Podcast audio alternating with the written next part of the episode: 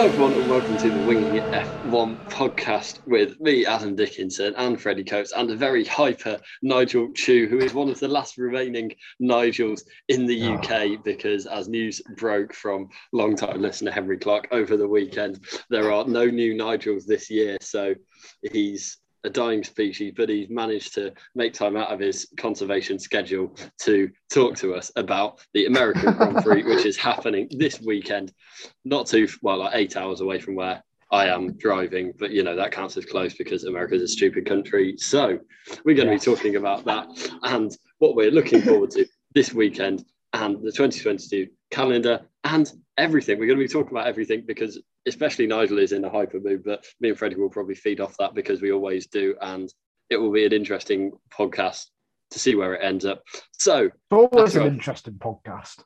yes, Oh, good one. one. so how are you both? Oh, I'm, I'm worried about you, Adam.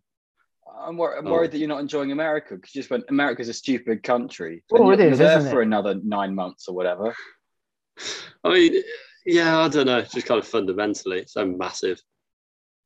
And everyone, Don't go to Russia, mate. It's like if you look on a map and you'd be like, "Oh, I'm close to Austin," and then it's like, "No, you're just like eight hours driving away." Which Are you going to Austin? um, no. I wanted to, but Yeah, fair enough. No. they were doing. Um, they did driving in Dallas, which is four hours away, which is a bit more manageable. Um, I think Red Bull did driving there. It which did, I Sergio was- Perez. Yeah, so I was kind of tempted to go.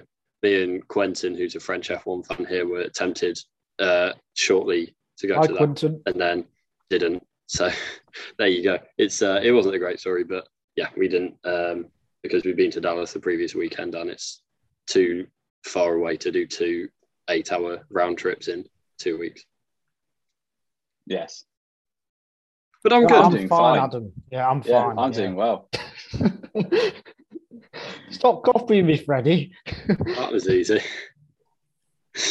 okay, so Everyone name your kids Nigel. Do that. Actually, no, don't. Keep it rare. Keep it rare. medium rare. Medium Um, rare. Not well done. so Like do you? steak. Peppercorn sauce. So you could be, you know, one of one of the last Nigels ever. How how does that how does that feel? Yeah, but I won't be, will I? You might. I'll make sure that isn't the case. I'll Oh, make okay. sure, like, my net. They have to be like Asian. We're going to get a Nigel as well. Junior. Like, Like Chi- sorry, Chinese British. Because I reckon there's not many. Sorry, is it British Chinese or Chinese? Even whatever it's called. I don't think there's many British Chinese Nigels.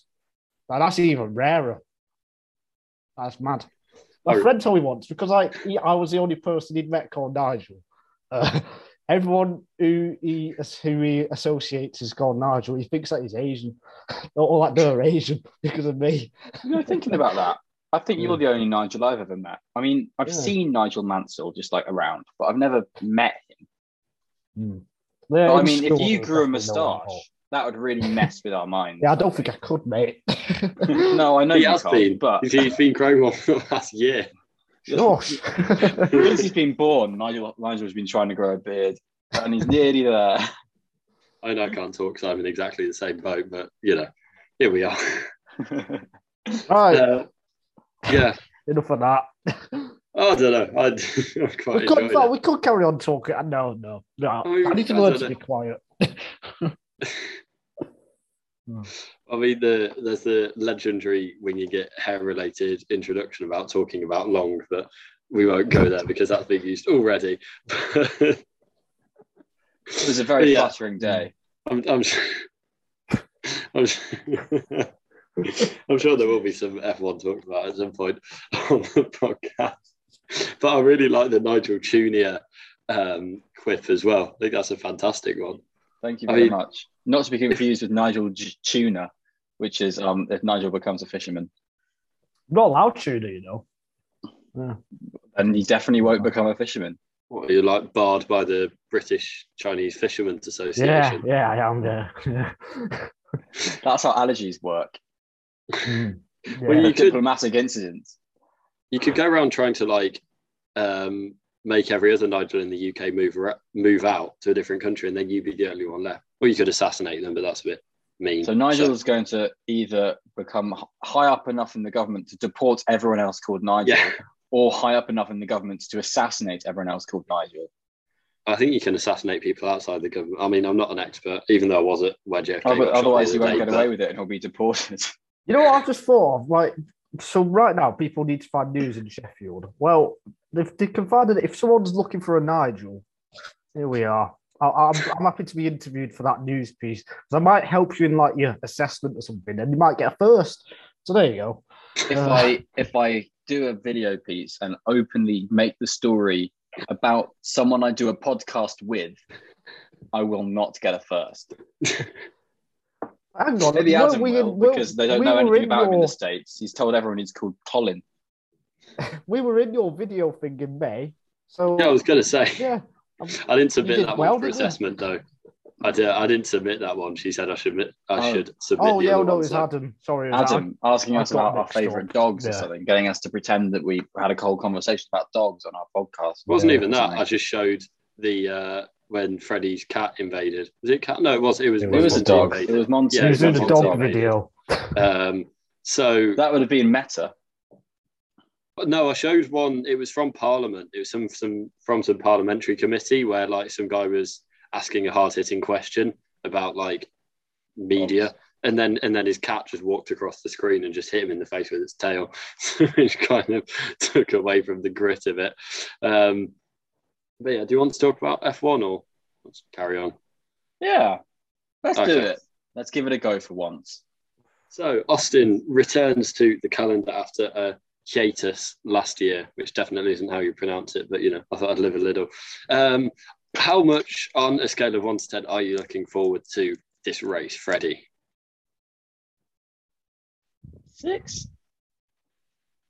Six? Is that it? Come on, man. Really? Six Yeah, races to go. Six Very points in it. surprised. This club yeah, going to to Austin, for a long time. And then, and then you're just like, ah, six. I think I've not been getting as hyped recently. I think it's sort of for the weekend. It's sort of My fault. no, it's not your fault, Nigel. Um, I think to be honest, it's F1's fault for there being so much F1. Um, it feels like a slog and that kind of thing for a Friday. But um, I don't know. I normally get well hyped by qualifying, so I think probably if you ask me this question on Sunday, I will be giddy as hell. But I don't know. Maybe it's because it's a whatever day this is, Tuesday that we're recording. That I'm a bit like, oh, okay, cool. I'm kind of I'm intrigued by a few things, but I need to see how it plays out to see how excited I'll be. And I think that's probably because we've been spoiled by so much good F1. I want to have more good F1 between Red Bull and Mercedes. I don't want it to be a Mercedes track or a Red Bull track and so on like that.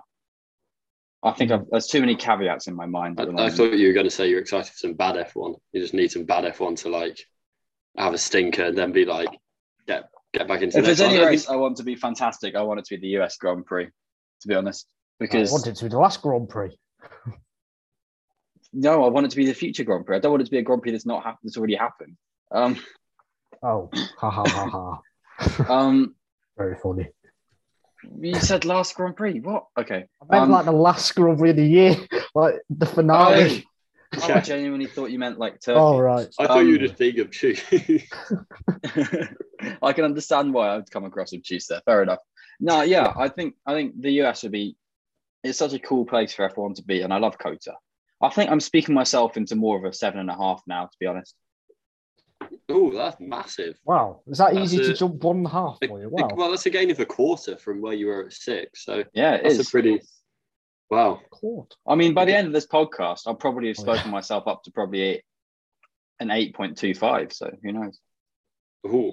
Nigel, I mean like a quarter of a quarter of six. But then you Oh, like right. added a sorry, Yeah. this is a winging it maths podcast now. Um, It is the Winging It Math podcast, maths podcast, surprisingly often. that's true actually, yeah. Mm. I mean it, Sorry, I should say math here, but you know, I'm not mathematics. bend to that. Yes, exactly. Yeah. What was your question, Adam? uh, how much are you looking forward to the race? Oh, I'm really looking forward to it. I mean, six races to go, six points in it. You know, as the sport's top two drivers, in my opinion, going at it, nothing between them. We don't know which of the remaining tracks are going to suit Mercedes and Red Bull. Yes, we can look back at the history, but it is very close. It's going to come down to those little things set up, not having any mistakes, strategy. All of those things are going to count. Hopefully, there's no more grid penalties as well, so we can have a proper, I guess, race between Verstappen and Hamilton because I feel like we've not had that for for a bit. So I mean- yeah, I'm excited for it. In, in Um, fairness, I, f- I feel like setup strategy and not having any mistakes are quite big things. I don't think they count as little things.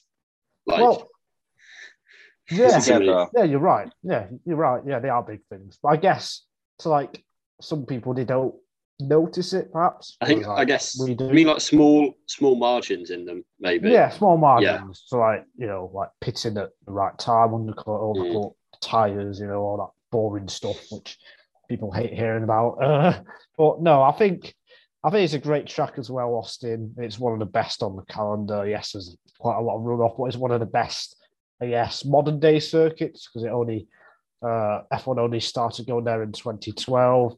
That's So- the ninth Grand Prix there.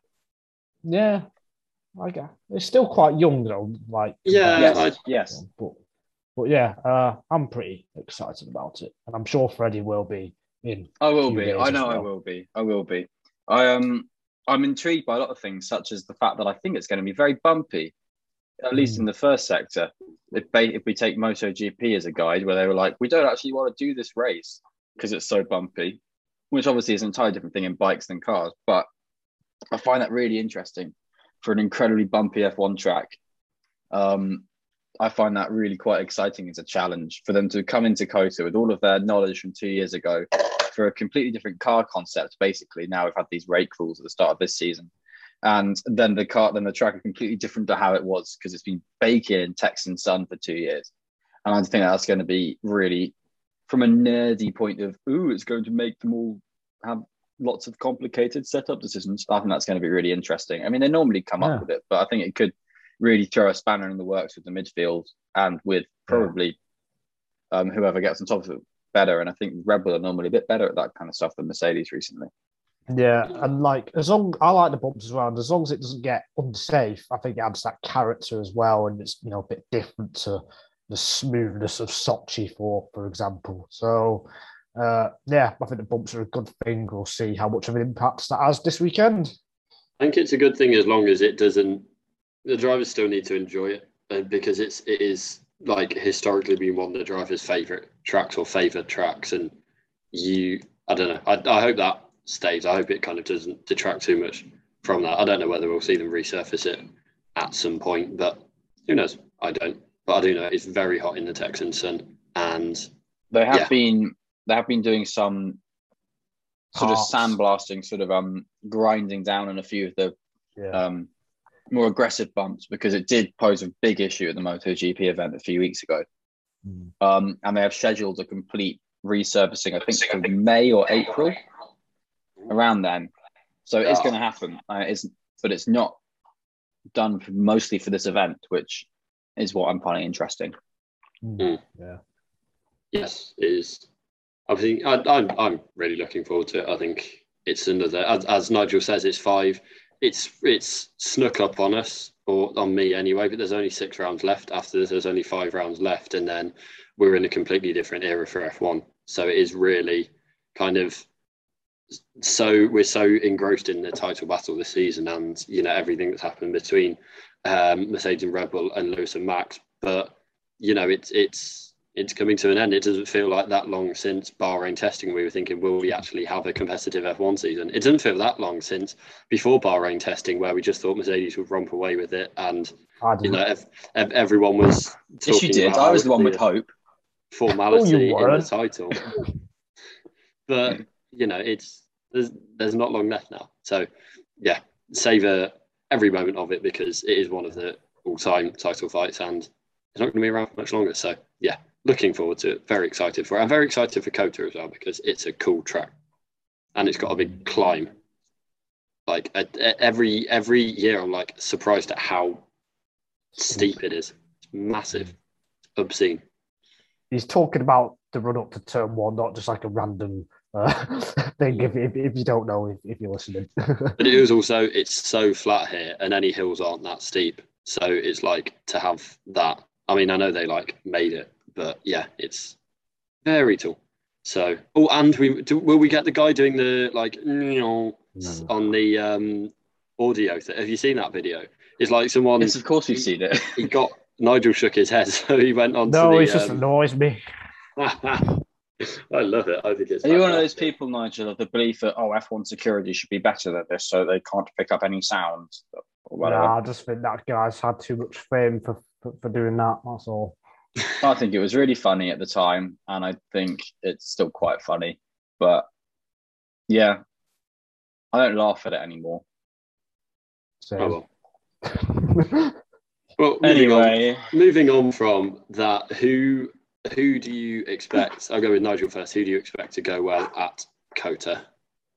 I think Hamilton has to be the favourite. His track record now is excellent. Uh, won the champ. Did he win the champion? Yeah, he did win the championship Yeah, in Through 2019 cap when at Bottas. 15 and Rosberg as 19. well. Yeah, I meant 90. Like Bottas won the race, but Hamilton won the championship. Mm-hmm. Uh, but Red Bull were close in 2019 uh, in a year where you know there was at least half a second between Mercedes and Red Bull in general. So that puts them in good stead. If you compare it to, say, the last few tracks, uh, Sochi, if we, well, we'd have to ignore Turkey because there's not much history, but say Sochi, Monza, uh, Spa as well. If we look back at 2019, for example, Red Bull were quite a bit away at those tracks, yet they they've got closer at pretty much most circuits this year. So I think it'll be closer than what we've seen so far because I, I think so. In recently, at least, Mercedes have had the upper hand. Uh, so I think it will be closer. I think it's going to be a Hamilton versus Verstappen fight. I, I think Bottas. It'll be one of those races where those two go away and Bottas is just a bit too far behind. I think. So I think it'll be close. I think Hamilton has to be favourite, and it wouldn't surprise me if he retook the championship lead. It's just by uh, whether he does it by one point or more, personally. So yeah, those are my Do you- thoughts. Do you think it's a must-win for Hamilton? No, no. Okay. I, I think I think the only thing that's important is don't have a DNF, don't have an incident. Uh, you know, if if Verstappen wins out to DNFs, it's going to be tricky from there. That's going to be rough. Yeah. It's it's gonna it's gonna come down to some bad luck or an incident. I think this year. I, I I don't see how the final six races how it how it's clean from now on in. I think there's going to be some kind of moment. It's just whether both drivers have a moment or or multiple moments or or, or whether one does. So it's just got you just got to stay within. I'd say ten points or seven points perhaps until the final couple races, and then go from there. So it's just going to come down to those moments again, whether there's a collision or, or, or whatever. But no, I don't think I don't think it's a must win. Well, Turkey set an interesting precedent for the remainder of the championship, I think. The strategy for both teams there was to not lose too many points to the other driver. Yeah, And it's not, a, it wasn't about sort of trying to gain the points and that kind of thing. Same with Sochi. Obviously, it was different with both races because of penalties for um, Hamilton or Verstappen, but um, irrespectively. But it was like, yeah, so it's kind of there wasn't really a massive push from Verstappen to win the race. It was just to limit the damage, and same from Hamilton. So it, I don't know.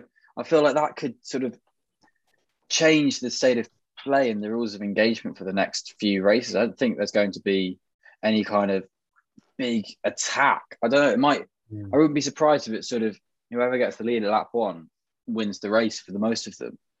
But so I, I think the difference is there. You want to take points away from each other, don't you? Because you got like 14 Yeah. point swing, say the battling for Mm. first, whereas last few races they weren't battling for the win, were they? So you know we were we were only talking about three or five point swings. So I think if they're battling for the lead, that's different. That's Perhaps one of them would happily, you know, even DNF like both of them DNF like like they did in Monza, perhaps. So uh, I think if they're battling for the win, it's slightly different. And in fact, if they're battling each other like on track, I think it's different just because of that extra swing you get by taking points off each other.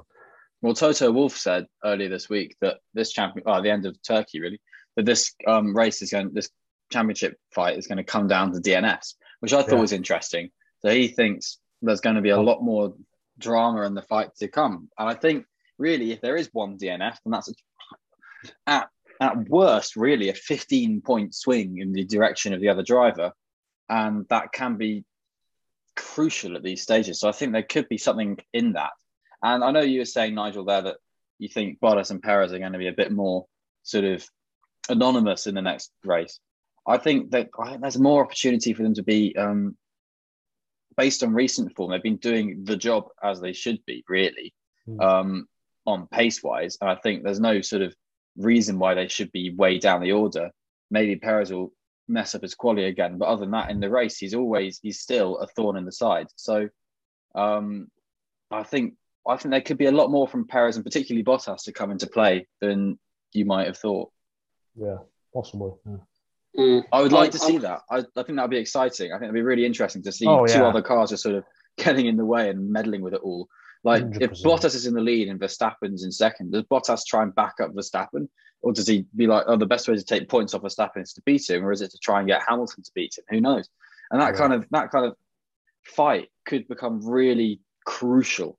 And I think there's every opportunity for that at COTA at Brazil. Um, at Saudi, definitely. I think Saudi, I think is going to be either a Merc shoe in or Verstappen can do something special. But then, and then Abu Dhabi is just going to be free for all. Yeah, yeah. Agreed. I, I, really hope it comes down to Abu Dhabi. I really, yeah. you know, kind of comes down with them genuinely both, you know, separated by a few points because you know you want a kind of winner takes well, all. I think. I, what? Uh, it's probably best not to talk about this now, but if it does come to that, I do worry about a controversial ending. But I don't know if that's best to talk about that now or or in a future podcast. I, am talking like Schumacher Hill, Schumacher Villeneuve. I, I, I do fear, and even the DTM a couple of weeks or last week or a couple mm, of weeks yeah. ago, I do fear something like that. But we can. I don't actually. I think there's only really? two drivers in a in a fight who, for me, feel like yeah, they don't give each other an inch, but has been a more respectable fight between the two.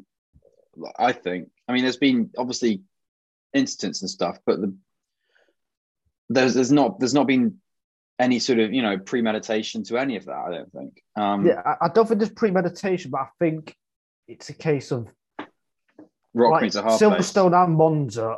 I think Hamilton didn't mind if they both DNF, and I think in Monza Verstappen didn't mind if they both DNF, and obviously Abu Dhabi, whoever's ahead, if they both DNF, then they'll they'll win the championship. But yeah, I think I it's something like, to talk about. Like, but I mean, you you get. I feel like there's two drivers who will be in the back of their minds. I do think. Hmm.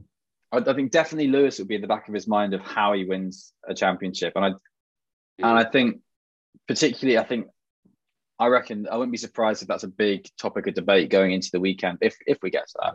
Yeah. Um, because you, you saw back in the day how much that rankled with Schumacher. He was a really nervy guy when it came to title fights. He was as much as he's famed for being so cool under pressure and calm under pressure. That's because he put himself in the positions where he was fit enough and good enough to be able to cope with it. But if if he was his, he would crumble. But I think yeah. there's two these two drivers. I think are much better than anyone in like those situations in terms of the emotion getting to them. Better than Senna, better than Schumacher, in my opinion, for that. And Prost. I mean, you you'll also get, you know, you'll get that point regardless in the season too. Like if even you'll get a point where, or you know, there'll be a race where someone needs to win to stay in contention or whatever, and you know, it's there will be that point regardless. And so if they go wheel to wheel, then it'll be in in the mind there. But I think I agree. I think especially with Hamilton, his legacy really it would damage it a lot if he wins in a Schumacher style or you know in uh, you know Schumacher Hill style that you know this is such a big and I don't know maybe maybe he won't maybe he won't care so much about that but I think yep. in in, ter- in terms of his um, the way future fans perceive him I think that will be a massive thing this title fight because it's 2016 I, I, know I know it wasn't a collision, but he went against a team, did not speed up, and was going really slow, back in, you know, potentially costing the win. He backed Rosberg up. That wasn't what the team wanted, was it?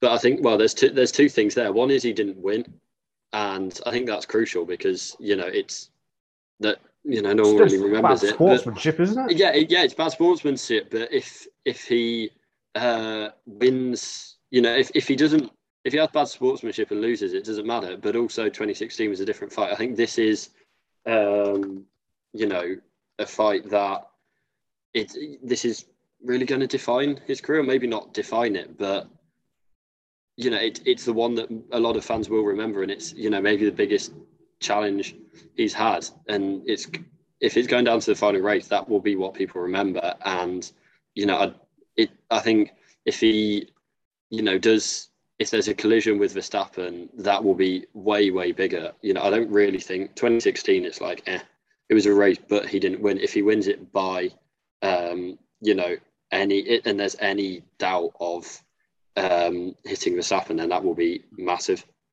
I, I think in for 2016, um, I don't. Th- I think that's the right thing for Hamilton to have done at the time.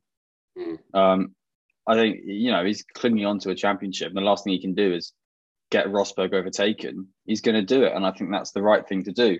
Um, I think if that's the case with Verstappen this year, then I think that's the thing he should do again, and that kind of thing. So, I I think backing up a driver is part of racing in a way. I think because like you if see the it, team tell you to speed up.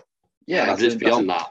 That's that's entirely different. If it if the team, yeah, the team are telling you to speed up, that's fine. Yeah, I get that. But for the but go, going against that's not it's different. Going against a, a, team order to yeah lead the race, I think yeah, it's different for that kind of situation. Go, going but against I think Hamilton was well within his rights in 2016 to, to mm. do that. I think the team were obviously well within their rights to tell him, but I think they entirely understand he's going for the championship and he's a driver who's got a chance to win a world championship. It's different if he was 25 points off and Rosberg was fighting with I don't know with Vettel, but that wasn't the case. It was it was Hamilton Rosberg and that was it.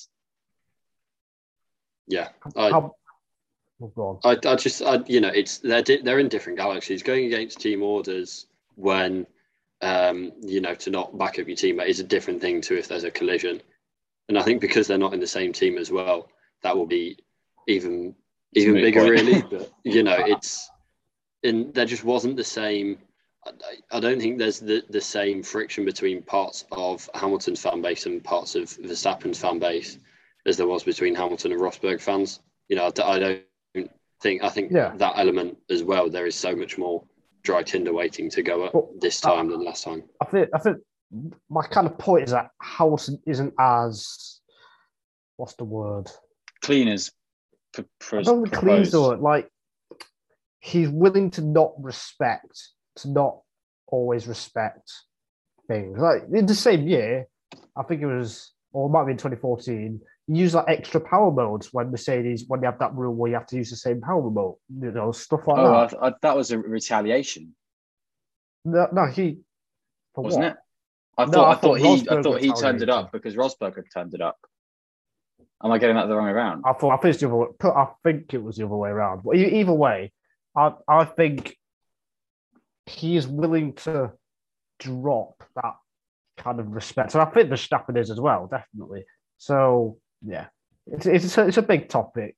But I don't. I, th- I think it's also the safety aspects. Is like it's not backing Rosberg up isn't really unsafe in the same way that if they have a collision, then it is.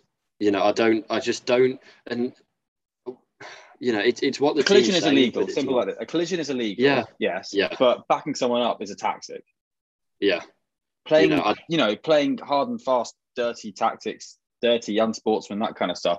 Like what you know, you remember Fernando was faster than you. You remember the um, the dragging Ferrari got after that.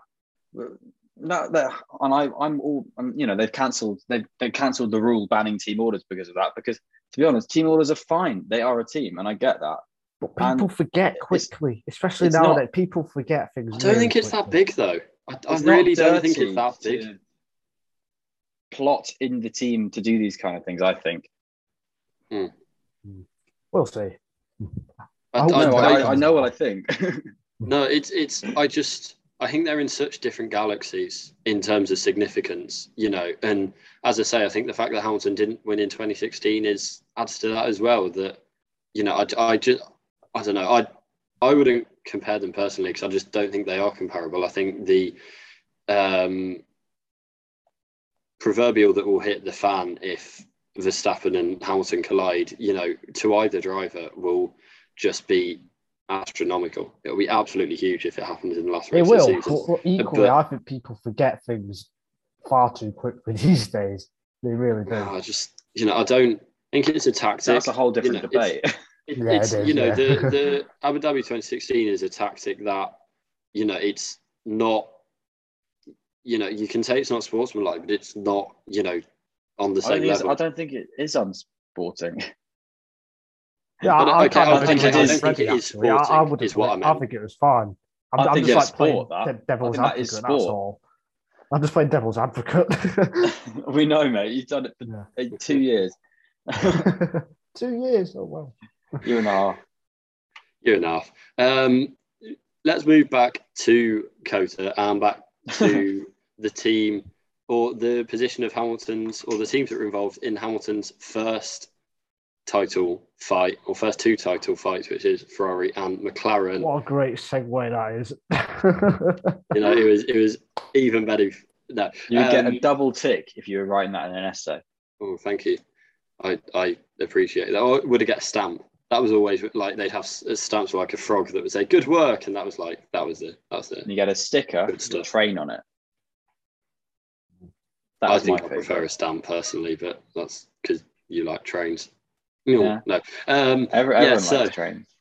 uh, Ferrari and McLaren, where do you think they stack up against each other? Because they've kind of had, I don't know, it's, it's been a weird, underrated, I think, constructor championship fight. There's eight points or seven and a half points between them at the moment, with McLaren leading. So, who do you think is better? Who wants to go first, and who do you think is the is the better car or better team at the moment? Oh, uh, okay, I'll go first. Uh, I think Ferrari have the momentum. I think the new power unit is very, very good. Perhaps better than they thought. The drivers as well, they're trying to uh, play things down, but uh, from from everything that we can see, it is looking very good. And they don't have to take any more grid penalties as well. So we should, whereas McLaren do, or they might, McLaren might well, Norris will, sorry, Ricciardo has. Norris might have to start one race at the back. And if that happens, Ricciardo versus both Ferraris, that could be a very big point swing, whether that's this weekend or in the future. So I- would prefer to be in Ferrari's shoes at the moment. I think they've got a slightly better car. I think it's generally just better in more areas. I think the McLaren uh, seems to be lacking that raw pace at the moment. I'm not not sure why. Perhaps it was just a Turkey thing, but I think this weekend will say a lot in the in that battle because I think COTA. It's a track that's got a bit of everything, so you, you get to see where cars are cars are strong and weak.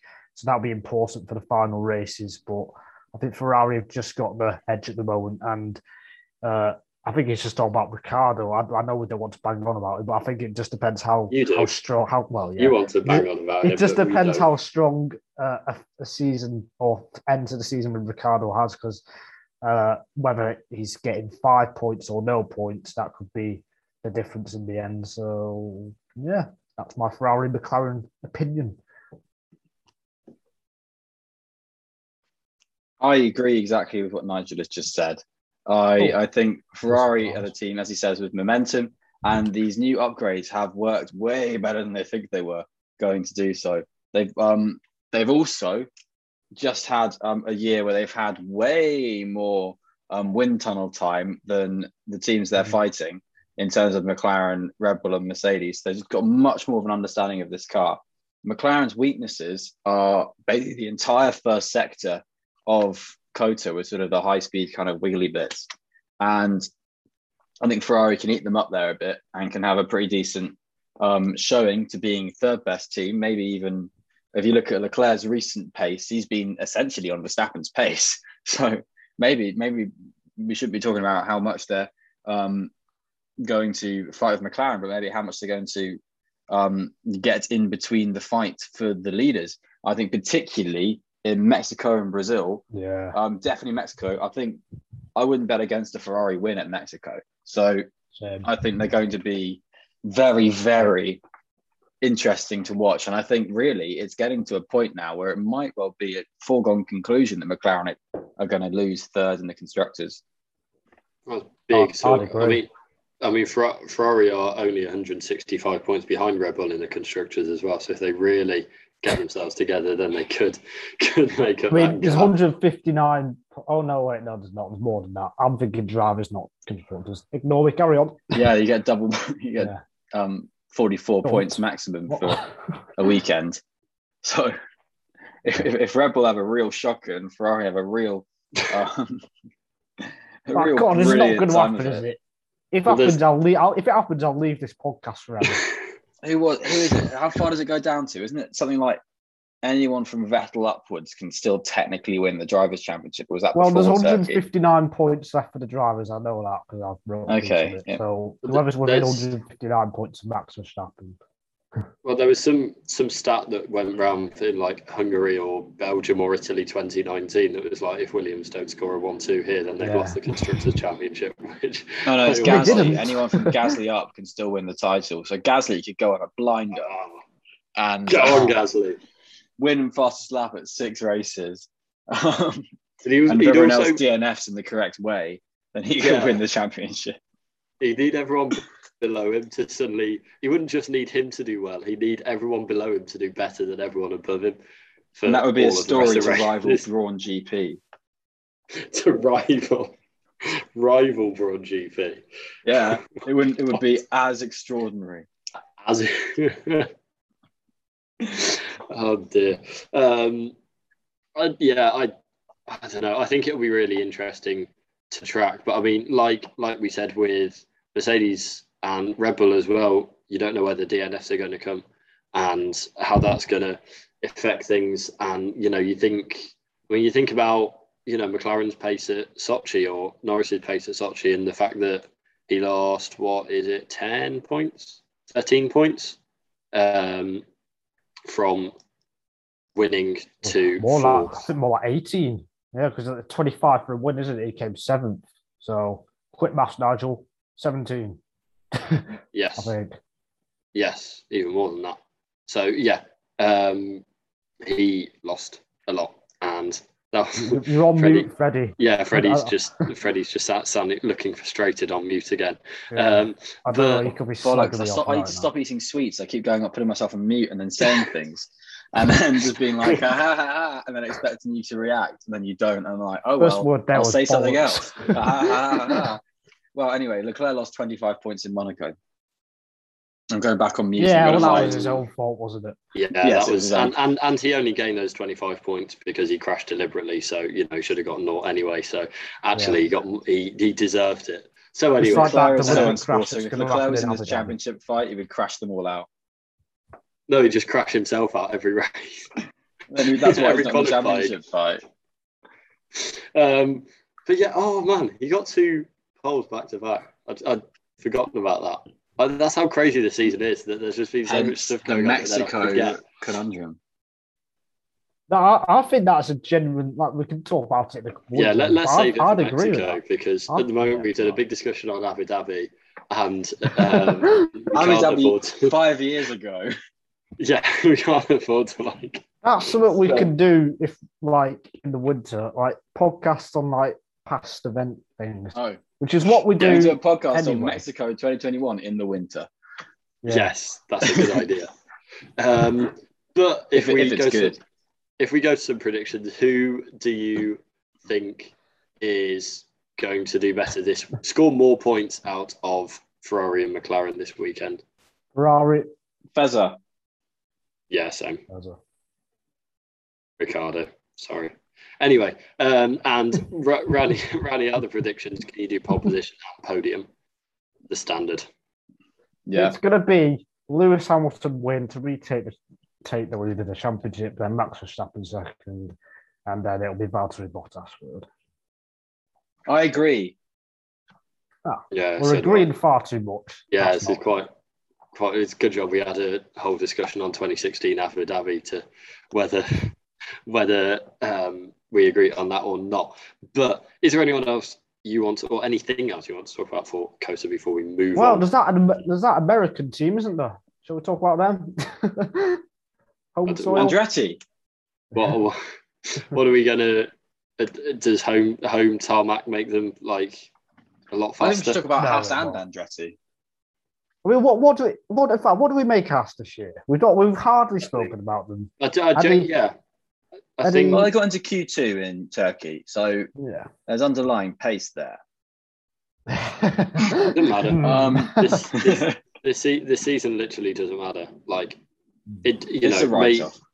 yeah, th- they they said that before the start of the year. I think Mick's been decent, um, and it's been probably the best environment that he could have been in, given his family name coming in to have an uncompetitive Haas. That the only person he's really racing is his teammate, and anything else is a bonus. So I think from that angle, that's good. But beyond that, like I, I don't care. They're not. They're not even like. Apart from them crashing into each other, they're not. You know, there's nothing kind of interesting about them. So That's what I said before the season. When you were saying like we, we were going to talk about them every week. I, I remember you saying that. I think I said Alfa Mazepin, Romeo. but yeah, No, I, I think I think you said Haas. No, I don't think I did. say Haas. No, Oh. okay. Alfa Good. Romeo with the pessimism stakes. Yeah, but like they're- they're also I don't know. Williams Well, have there's done big well. news about them that um, we're going to get onto in uh, th- 32 minutes. But I'm going to give an opinion on Haas first. And that is that I'm sad that Haas is where Haas is at now, Haas, because like you think back to 2018 and start of 2019 and Haas were, you know, they're you know, they're a big modern team taking a whole new approach to F1 and doing well. And it was exciting. And I really enjoyed Haas doing well. And it's a shame that it's they've become a joke now because let's be honest, they are a joke at the moment.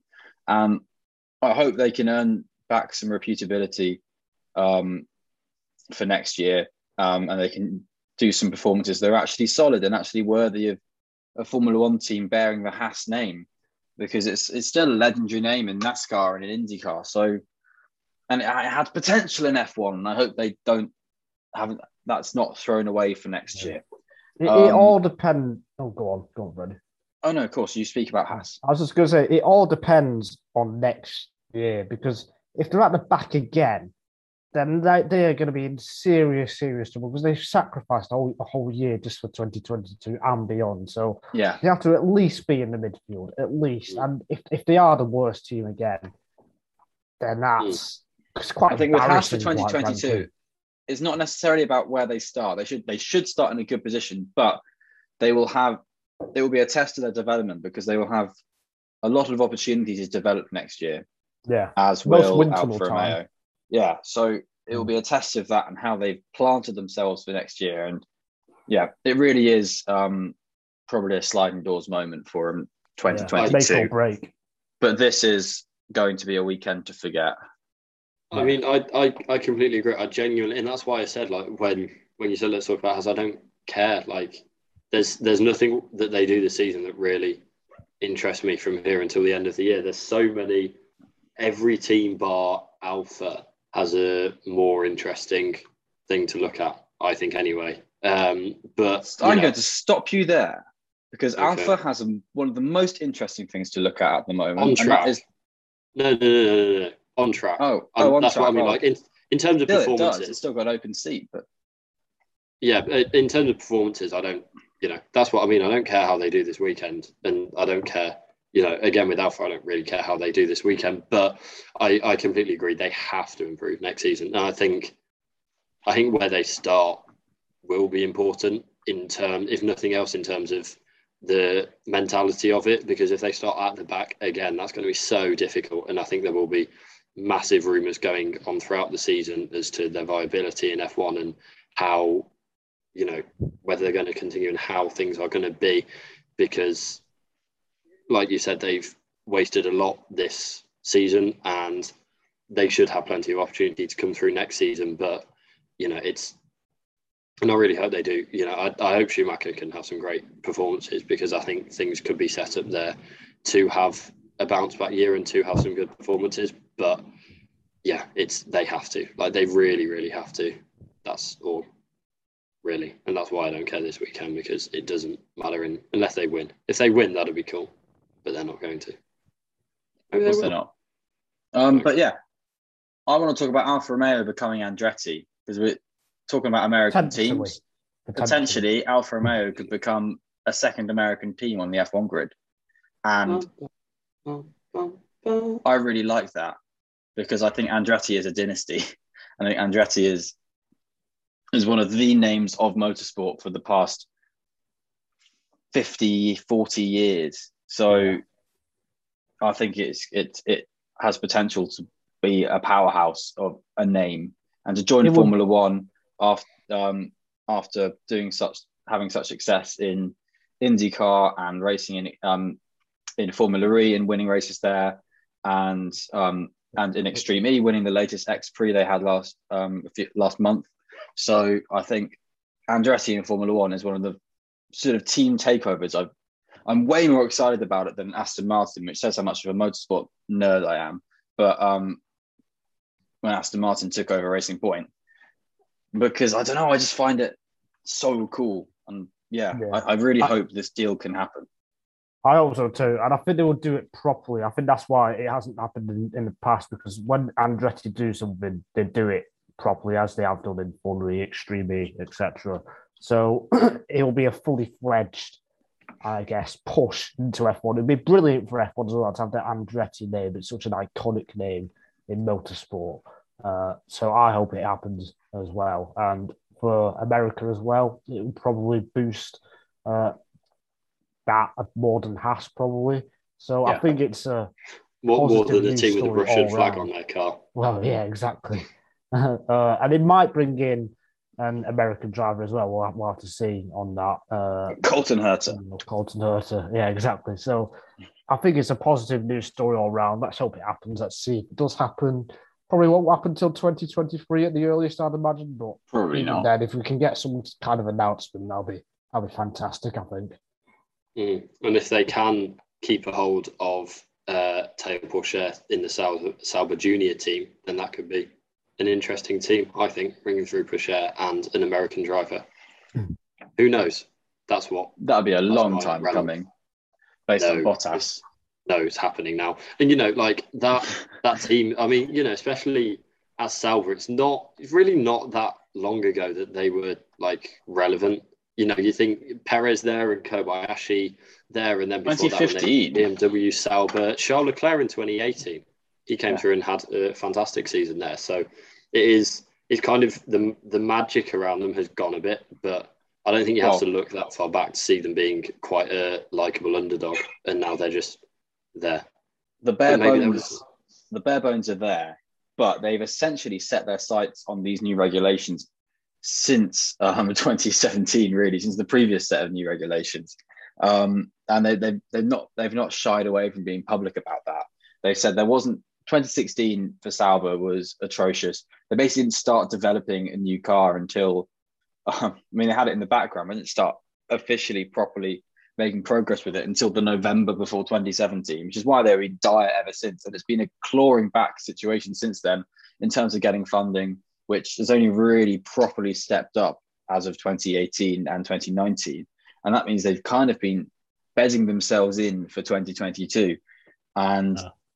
I think, again, a team that could really flourish and grow in the cost cap era of and the new new basis of car era could be Alfa Romeo, Andretti, Sauber, Ooh, Auto wow. Sports. I don't think it'll be called that. Motorsport. I think Team. just as, as, as an aside to that, if if that does happen and Alfa Romeo kind of are away from the branding of the cars again and all of that, it the Alfa Romeo like name in F1 will just be so weird to remember because like nothing significant happened with it there. It se- it seems quite a weird, you know, like in, in terms of the the companies that have been in F1 or at least the car manufacturer names that have been in F1 kind of in our lifetimes. And there's been obviously Aston Martin, Mercedes, Renault Alpine, Lotus, Caterham, BMW, and then it's just like Alfa Romeo. Alfa Romeo just seems like such a strange decision to go into F1 really, and then to have yeah, I don't know. And it all I, comes I down. Looking... All, oh, sorry. It all comes down to success, I think, because I think Aston Martin could be a similar thing in five years' time if, if they don't, you know, progress up, up the grid. I think Aston Martin could be in a similar situation. So it just comes down to uh, how much money you're throwing at it and whether you get some silverware, and whether you whether you attract the big names, and Alfa Romeo haven't really done that unless you count Raikkonen. But I think, champion. yeah, I think I don't know. It just it seems weird but, to think of Alfa Romeo being a successful F1 team because they kind of in recent years they've not had that racing pedigree really. It just I don't know. It seems with Aston it seems to make more sense. I don't know. It it just seems like no, I think cool. that's what I think. That's my point with um what they're saying about recent years have been bedding years. They have been working at years. They've been restructuring years, and that's what I'm saying. They have got a goal, and that goal is next year. And the the relevance isn't in Raikkonen and Giovinazzi. The relevance is in Bottas, and the relevance is in whoever they get, be it Guan Yu Zhou, be it Colton Herta, be it a, re, a retaining of uh, Giovinazzi or or someone. Hamilton. Whether they do that, that's that that is a surge towards relevancy, and it is a surge towards um, making themselves a a Formula One team rather than an also ran. And I do think behind the scenes there is a lot of. I mean, there's obviously faith there. I mean, we all thought Nigel and I, I think we're very definite on Alfa Romeo pulling out of Formula One as a sponsor. Um, when, when we probably had these conversations in about March or February, but they've committed. And there's obviously faith in that project. So I think there's a lot more behind the scenes than can be seen in the the tail end of again a write-off 2021, which they'd be foolish to try and make all the spectacular stuff happen now. So I think again it's a watch this space. But obviously someone has to come last. So I think that's going to be an interesting question. And I think it's going to be Alpine. I think that's a question for another I think Alpine are going to win the championship. That's Oh, I would love that's it if it. they do. That, I would love it. If they actually do. This is the thing. I don't want anything do. to be last, and I think there's that, an opportunity for, for them all to not be last. But anyway, yes, this is a question for another day. We probably yeah. should be wrapping this up. Um, I was just going to ask quickly for your thoughts on the 2022 F1 calendar, which was released between us filming the last podcast and this podcast, and it may it's coming for some criticism, mainly well, apart from the fact that Saudi Arabia and Qatar are on there. The fact that it's so much traveling, they just like hop off. They they go from Saudi Arabia to Australia, then back to Imola, then to Miami, then to Spain, then have two rounds in Europe, then they go to Canada, and then back to the UK. So that is so many trips across continents, across oceans. So, in general, what are your thoughts on it? I mean, it's I do understand why that is the case, and it's because of contracts. As simple as that. The, Canada yeah. has to be in June. Miami had to be in May, and it's just tricky. It, it, ideally, in the, in an ideal world, you would have them together, but contracts make it difficult because most events are not very flexible. That's why the summer, for example, Silverstone, Austria, Hungary, they're always in similar places. So I get it. It's not right. Uh, but I'm not sure realistically much could have been done about it personally. Yeah, realistically, I'm on the same boat with Nigel. I mean, there are easier ways to do it, and shipping upgraded cars is going to have to sh- become flying um, up to date cars from circuit to circuit and things like that. But it's there is a I think there's a myth that everything from one Grand Prix immediately goes to the next Grand Prix. That's not the case at all. Um, the the sort of you know the storage, if that was what you would say, that the the kind of like the garage setup, say for Japan, uh, for a Suzuka race, is shipped out at the start of September, end of August, for a race in mid late October. Like, and then that then is sent to like Australia or somewhere like that for if it were this year's calendar that was supposed to happen, that then would have been sent on to Australia and so on. So there's, there's lots of this kind of in motion behind the scenes that's um, not an express travel. There's lots of kind of the, the teams do different kind of ways of traveling these, these shipping these objects across the world and there are that they are being they are done in you know cost effective ways which then means geographic effective ways and yeah the, the flight of personnel and people is always going is, can't be taken into account because they're always going to fly home,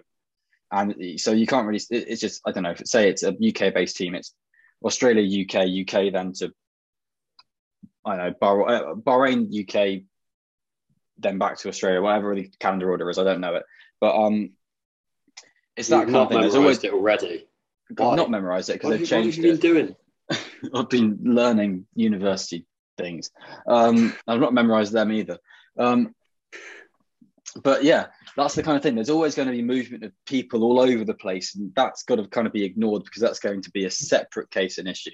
Um, but the motion of sort of garages and material is a lot less impactful than I think people are perceiving it to be. Yes, the, the raw chassis of the car could well be will be sort of shipped across quite you know on, on quite on a plane and that kind of thing but which is going to be not great for the environment and will be pretty crap to bring it from i don't know baku to canada to europe again. And then but that again there's no way around contracts really. And it's sad that there isn't but like there would be no point in having this many grand prix in america if they're all going to be next to each other in a line. Yeah. Just like mate, you could have just a road trip. That'd be quite cool. You just have a road trip from Canada to Miami to Austin to Mexico and hop over to Brazil. That'd be fun. From oh, no, like in theory, that is a good idea, but Yeah, then you're I- flying no, the people yeah. to and fro, to and fro, to and fro, and that's Yeah, in the no, long I- run I can- probably worse. Yeah, I, I completely I completely get that. And there is a fantastic video on YouTube by Wendover Productions from about 2018, but is obviously still very relevant um, about the logistics of F1 and moving everything around. So I really mec- recommend that, even though we're not sponsored by him or the channel. But- That's a good idea. But yeah, what do any kind of any legs jump out, any double headers or any parts of Canada jump out as bad? Like, yeah, what a or, Uh, or do you just not care? It's what I expected, I guess. So nothing jumps out because I've been known about Miami for a long time. Uh, kind of thought, I, I yeah, this is what I expected. I think it's just nice to have those races which we haven't had since 2019. So Canada, Japan, Australia. Uh, I'm missing one. Don't tell. what was it? Singapore. Singapore. There we go. Mm. Those those four races. Hopefully they do happen. It'll be nice to have them back. I think. I think it's just that really. But everything else is what you kind of expect for a modern day F1 calendar. I think. Which are you looking forward to the most out of those Singapore. four? Singapore. Singapore for me too. I like Canada. So, Yeah, I'm also looking forward to Miami. Right. To be honest, new venue Yeah. yeah, could be a bit of an event around it, and I'm okay with that. Um, I, I, I, I, I still lament uh, triple headers, but they that's they're not that as relevant prevalent I mean, this time there's around. only two. I, I thought I thought there'd be more. I thought there'd be more than two. To be fair. Yeah, I yes, thought there'd be more, especially headers, considering They're trying Yeah. to cram it in to finish it before the World Cup, and they finish a day before that starts, um, which they should do. They shouldn't try and compete with football. Um, that's why there's no race in Qatar either. Um, Yeah. But yeah, I, I think yeah, I'm I'm I'm glad they put Saudi at the beginning, um, because I think yeah, I think Mexico, Brazil, Abu Dhabi is a pretty is a nice sort of round out, in my opinion. yeah, apart from Abu Dhabi, but yeah. And I'm confident about the Abu Dhabi changes. So who knows? I, I still. Human rights changes. hey, I know. what human rights changes? I don't care. Track changes. I heard of human rights changes? No, probably not. Anyway, um, you know, I'm still. It's kind of getting. It's quite sad. It's getting further and further away from the um, time of Brazil being the kind of classic season mm. closer, which I miss. Although I guess that used to be the case for Australia. It used to be Brazil as the season opener. So maybe that's what other people are going through before me. But yeah, I I, I still lament the fact that I think Sao Paulo is a fantastic closing race, Yeah. and it's sad that that's not the case. But if it's if it's going to be if it's not going to be there, then I think the second best place for it to be is the penultimate Grand Prix rather than four from the end, three from the end. Do you know what I want to be Which is where it the is now, finale so. race in the future? Silverstone. No, that'd be, On the be moon. awful. That'd be awful. On the- Imagine a November race at Silverstone. That'd be terrible. on the terrible. moon. Not the the moon. sea. South Um, Africa. Yeah. I think that'd World be a Rallycross brilliant used to finale. do that. Well, F1 used to do that. Um, Yeah. I think that would be a really cool place to add to the calendar as a season calendar. add to the calendar as a season finale. calendar. Mm, I think I I don't know. I think that'd be cool. I still prefer Brazil, but I think it'd be a very good addition to the calendar, Mhm. and I think it'd be a better season finale than Abu Dhabi, even with the changes. So, yeah. yes. but if you want to find out more about our thoughts on racetracks, then we did a full two-part calendar, dream calendar. It It wasn't was two long, parts. It was just very It long. It was just a very long Very one. It's an hour and a half In the- long. Yeah, so please go and check that out because I enjoyed doing it, and we talked a lot about tracks and debated a lot about tracks, and we actually did prep for it. It was the most preparation we've done for any podcast ever. So Yeah, I had a Google Doc and everything. whole a extra separate Google. Doc. Yeah. yeah, Yeah. separate Google Doc. Compared to Um, our Google Doc that's been going since podcast one. Yeah. Which we'll This is which, podcast which we will put on Twitter so everyone can see the notes that no we won't. Do you, You can do it if you want. do you want to? Ah, I don't think that's a good idea. Do you want to guess how many words is in it? We've just passed a significant Oh. milestone. 60,000. Ten thousand. No. 75,000. Uh, no, so not Seventy- 75. Se- Oh. No, no, no. 7,502. So that last, Freddie, 7,502. Fred, Wow. who, whoever put the end at the end of our quota thing has surpassed the 700 mark. So there we go. Um, how many pages is it as well, actually? And then we will wrap this up. But this is a 38. 38 38. pages. That's a lot. It's a lot of podcasts. We we we provide a service here, and we hope It's actually my final project for uni. just handing in this. I mean, Mine's a there's Michelle's going to love that, isn't she? uh, I know You can't just talk about random uni stuff on the podcast. Sorry, It's, it's not conducive to listeners. like, hey, listeners, did you hear about that thing that I had to do for uni? Did you hear about what my lecturer said? Wow, you get You it. hear when I fell no over this morning when I was doing a workshop, yeah. I mean, No, we do need to know that story, actually. Tell. I, I, I fell over. It was raining, I slipped and I fell over. There you. Oh, it's actually quite a sad story. Yeah, yeah. You hurt yourself. Uh, no. Good that you had to check. Yeah, I, I did. I, I had to remember my chest. Do I still have a and, uh, foot? No, it's not in a cast. It's fine. Am I still? Am I still doing this podcast? No, we're not because we're going to finish in a minute. on on on that note, then yes, I hope you enjoyed listening to the podcast, and I hope you enjoy Of course, the they enjoyed it. American Grand Prix. Of course, Well, they enjoyed enjoy it, especially the stuff. Spe- speaking of enjoying, look at uh, this is just for you on page twelve, the uh, Barcelona. Say when we preview, finish the 68. podcast. Then Finish go and have the a look at that now podcast, because man. it's fun. But on that note, yes, thank you for listening. Hope you enjoy this weekend, and goodbye. So unprofessional.